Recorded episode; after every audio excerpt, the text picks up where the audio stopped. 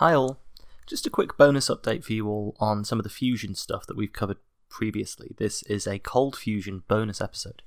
So, almost as soon as I'd finished recording the Cold Fusion episode, there were some super interesting headlines that arose from Cold Fusion in the modern era. Doesn't it always seem to go like that?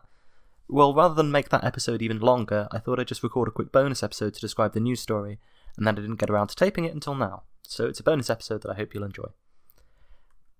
The headline is this For the last four to five years, Google have been funding a group of around 30 researchers to look into the claims made by cold fusion scientists, a full 30 years after the first results from Fleischmann and Pons were discredited. Hearing that Google had even put a small amount of money into this was a bit of a surprise to me, given how long people have looked for this incredibly physically unlikely phenomenon to no avail. But I suppose if you're Google and you turn over $100 billion a year, you can afford to invest in lots of projects that you might assess only have a 0.01% chance of success. If cold fusion could somehow work, after all, you would expect to make an awful lot of money, which is why so many people pursue this chimera, even as it continually vanishes before their eyes. So the headline is that their studies concluded and they found absolutely no evidence whatsoever for cold fusion in any of the forms described by its advocates. The paper, which described some of the work they've been doing, was published in Nature under the title Revisiting the Cold Case of Cold Fusion and this is the abstract quote.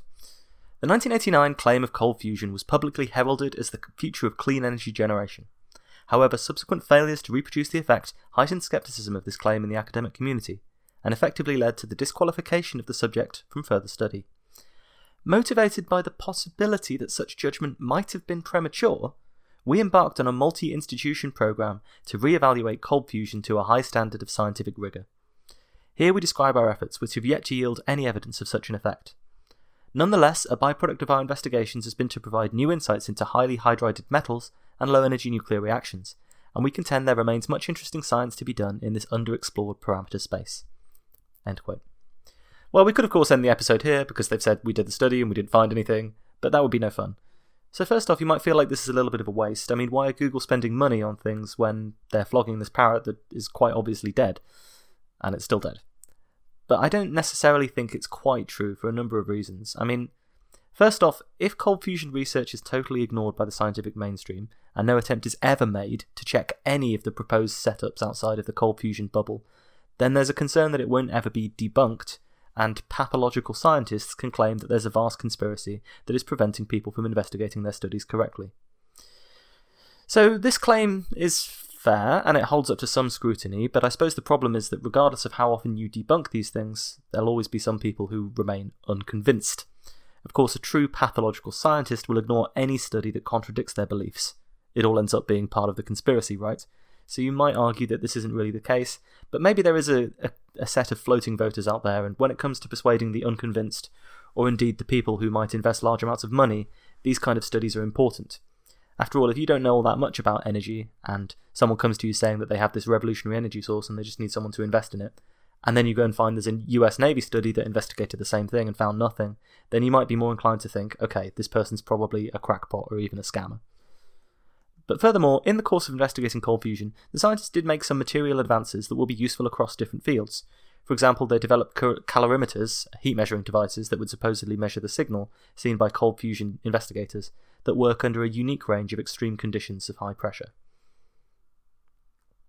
Essentially, you can read between the lines of this article and see that scientists aren't really responding to any new development in the study of cold fusion, but rather just to avoid the idea that we were too hasty in dismissing it after 1989, after the phenomenon proved impossible to reproduce reliably, and many of the results were traced back to measurement error and sloppiness. The condemnation was so harsh at the time that there was a certain taboo around studying this kind of reaction, and getting funding in light of the controversy would prove difficult for a while. Although you will remember from our episodes on the subject that Fleischmann and Pons themselves, the original cold fusion experimenters, were employed for years by private companies to look for the same thing, and many cold fusion replication endeavours in Japan also carried on for several years after the main debunking had taken place. The scientists point out that one of the main issues with the cold fusion experiments that have been pursued both in the original wave in 1989 and in isolated groups ever since was the lack of any reproducible experiment that was supposed to demonstrate the phenomenon in question. When something bizarre is discovered in physics, something unexpected that contradicts our previous understanding of the world, for example, the interference of electrons in the double slit experiment, which confirmed wave particle duality, you generally have one standard experiment that's described in sufficient detail that other groups can reproduce it and see the result for themselves. Standards are important in science. If they're not rigorously controlled in experiments, then every group ends up measuring a different type of error, something different, and no one can agree on whether they really contradict each other or indeed really confirm each other's results. In the case of that original Fleischmann and Pons experiment, much of the early confusion arose from people trying to reproduce the initial experiment without much detail, which led to a slew of contradictory results. Similarly, if an independent cold fusion researcher finds something, but doesn't specify the experiment in sufficient detail that others can reproduce it, well, then it's impossible to confirm or refute. Which, of course, is exactly what a charlatan wants, right? I mean, perpetual motion devices are rarely particularly open about how they're designed either, in case someone tried to build them and they didn't work. For the Google funded researchers, then, one of their first aims was to determine what, what actually is the best cold fusion experiment, so to speak, to conduct, and then set up a standard experiment that would have the best possible chance of observing this effect, if indeed it did exist. But to avoid setting off a furore of headlines saying things like, Google is now pouring money into cold fusion and causing a big crisis in the scientific community, or just making Google look bad. The researchers didn't announce or publish any of the work until this publication at the end of May, which is sort of a review of the finished project. Instead, they sort of collaborated discreetly on the project across several different research institutions. So, what did they look at specifically? The researchers noted that, since there's no universally accepted theory of how cold fusion is supposed to work, they essentially had to try and identify the most scientifically testable claims of the cold fusion investigators over the years. Now, remember, this is a pretty murky field with lots of people making lots of claims. Some of these claims don't even make sense.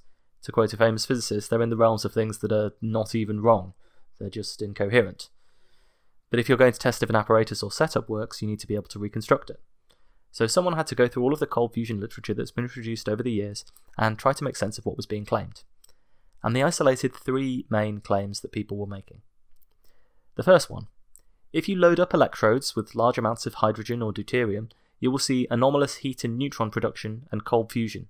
So, this is essentially the original Fleischmann and Pons experiment.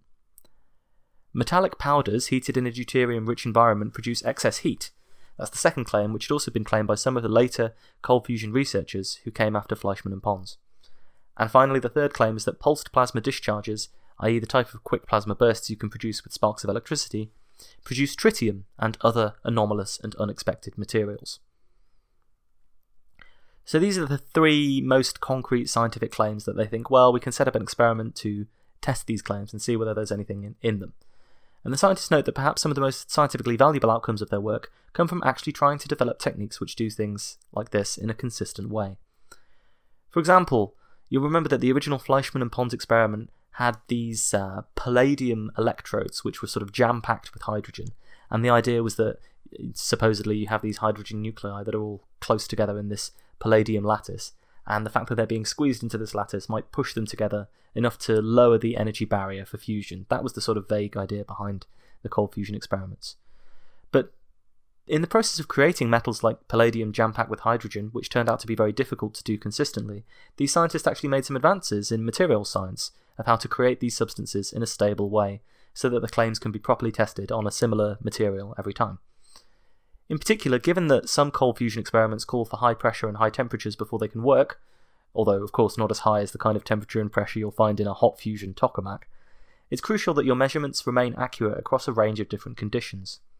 For example, you recall that some of the neutrons that were supposedly detected in early cold fusion experiments were essentially just byproducts of the apparatus not being designed for use at the temperatures, and they were measuring the neutron fluxes that they thought were being measured in the experiments, the apparatus was designed to measure neutron fluxes far higher than that, and they were basically just getting background noise. Another important thing to keep constant, which you may remember from the cold fusion episode, is the way that you measure heat and energy in the experiment itself. For this, the calorimeters, which measure the heat production in the experiment, had to be calibrated very precisely, resulting in measurement uncertainties of less than 2% according to the experimenters.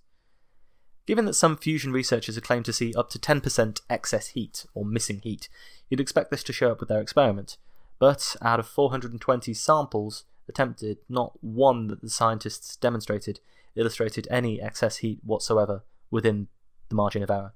And this is, of course, very important because if the effect you're looking for is actually fairly small, it's only 10% of what you're measuring, and your measurement error is 10%, then you can't really say that much statistically significant about what you're measuring. It could just be random chance. In another experiment, the researchers bombarded palladium with deuterium nuclei, which were accelerated using electric fields.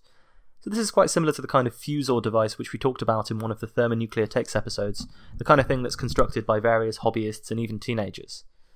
The scientists note that you can see some neutrons produced from fusion between deuterium nuclei when you do this. And this makes sense because you've got a very dense beam of nuclei that you accelerate to very fast velocities, and you're slamming it into one plate of palladium. But this only causes a very, very small number of fusion reactions. Measuring the small flux of neutrons you get is challenging, which is a continued problem with these low energy nuclear interactions, because the reaction rate drops off exponentially with temperature, essentially because the energies, and hence the probability of the nuclei getting through that repulsive electric force between them, the Coulomb barrier, as we call it, um, between them, this, this drops off very quickly as temperatures get colder. So if temperatures are just on the verge such that a very, very small fraction of the nuclei might fuse, then you'll get a very low reaction rate. But the scientists found no evidence of any extra tritium production when bombarding the palladium with the deuterium, which would have been another possible example of the results that cold fusion researchers had come out with. As we've discussed before, small numbers of neutrons don't necessarily mean you're on the right track to fusion. You can not really achieve a source of net power gain necessarily. I mean, it happened in Zeta, the pinch machine, in the 1950s. They saw neutrons that weren't even the product of actual fusion. And in fus- fusors, the sort of hobbyist uh, accelerated electric beams that shoot at each other, you can have small numbers of fusion reactions in the beam, but the reaction is so inefficient that you'll never get any net power out of such a system. So the researchers didn't discover anything particularly new or unexpected, and ultimately I think they debunked quite a few cold fusion claims, but they did develop some better measurement and experimental techniques and explore some of the alternatives, and they did justify their work in the conclusion of the paper. They said, quote, A reasonable criticism of our effort might be why pursue cold fusion when it has not been proven to exist? Our response is that evaluating cold fusion led our program to study materials and phenomena that we might not otherwise have considered. We set out looking for cold fusion and instead benefited contemporary research topics in unexpected ways. A more direct response to this question, and the underlying motivation of our effort, is that our society is in urgent need of a clean energy breakthrough. Finding breakthroughs requires risk taking, and we contend that revisiting cold fusion is a risk worth taking. We hope that our journey will inspire others to produce and contribute data in this intriguing parameter space. This is not an all or nothing endeavour. Even if we do not find a transformative energy source, the exploration of matter far from equilibrium is likely to have a substantial impact on future energy technologies. It is our perspective that the research for a reference experiment for cold fusion remains a worthy pursuit, because the quest to understand and control unusual states of matter is both interesting and important. What do you think of the Google backed experiment? I don't really know what I feel about it. I mean, I think I ultimately feel that it's worth investigating these kind of edge cases in science, providing it's not too expensive or costly to do so. If there's a 1% chance of a very high reward, then it's worth devoting some resources to pursuing it, providing you devote proportionally much more effort and funding towards more mainstream and likely to succeed approaches, particularly when this research probably costs a tiny, tiny fraction of the amount that we throw away and waste on other things each day, the amount of tax evaded on an annual basis, all this sort of thing. This is certainly the justification that they would use for their research. A tiny, tiny chance, sure, but if there did turn out to be something to it, it would be an extremely high return. But you may well disagree, and it probably depends on how close you think the probability of succeeding is to zero, and how much you feel like this research distracts from your own personal favourite energy project, which isn't being pursued properly. So that's all I have to say on this uh, bonus episode in the study of cold fusion. You've been listening to Physical Attraction. You can find us on the web at www.physicspodcast.com. Plenty of things there. You can find the Patreon, uh, where you can subscribe and get more bonus episodes for a low, low fee. In fact, you're only charged when a bonus episode comes out. So I believe if you subscribe now, the first few episodes will be free. So that might be a good way to uh, persuade people into it. If you don't want to subscribe to the Patreon, you can make a one off donation via the PayPal form on our website. And there's also a contact form on our website. You can send an email about anything, topics you'd like to see the show cover in the future, comments, criticisms, questions, concerns. I respond to almost all of the emails except the ones that claim that they've found some sort of cold fusion device themselves. Our theme music is by Melody Sheep, and you can find all of their work on Bandcamp, and they also have a Patreon that you can back, and it's very worth doing so. Melody Sheep are excellent. Until next time, then, take care.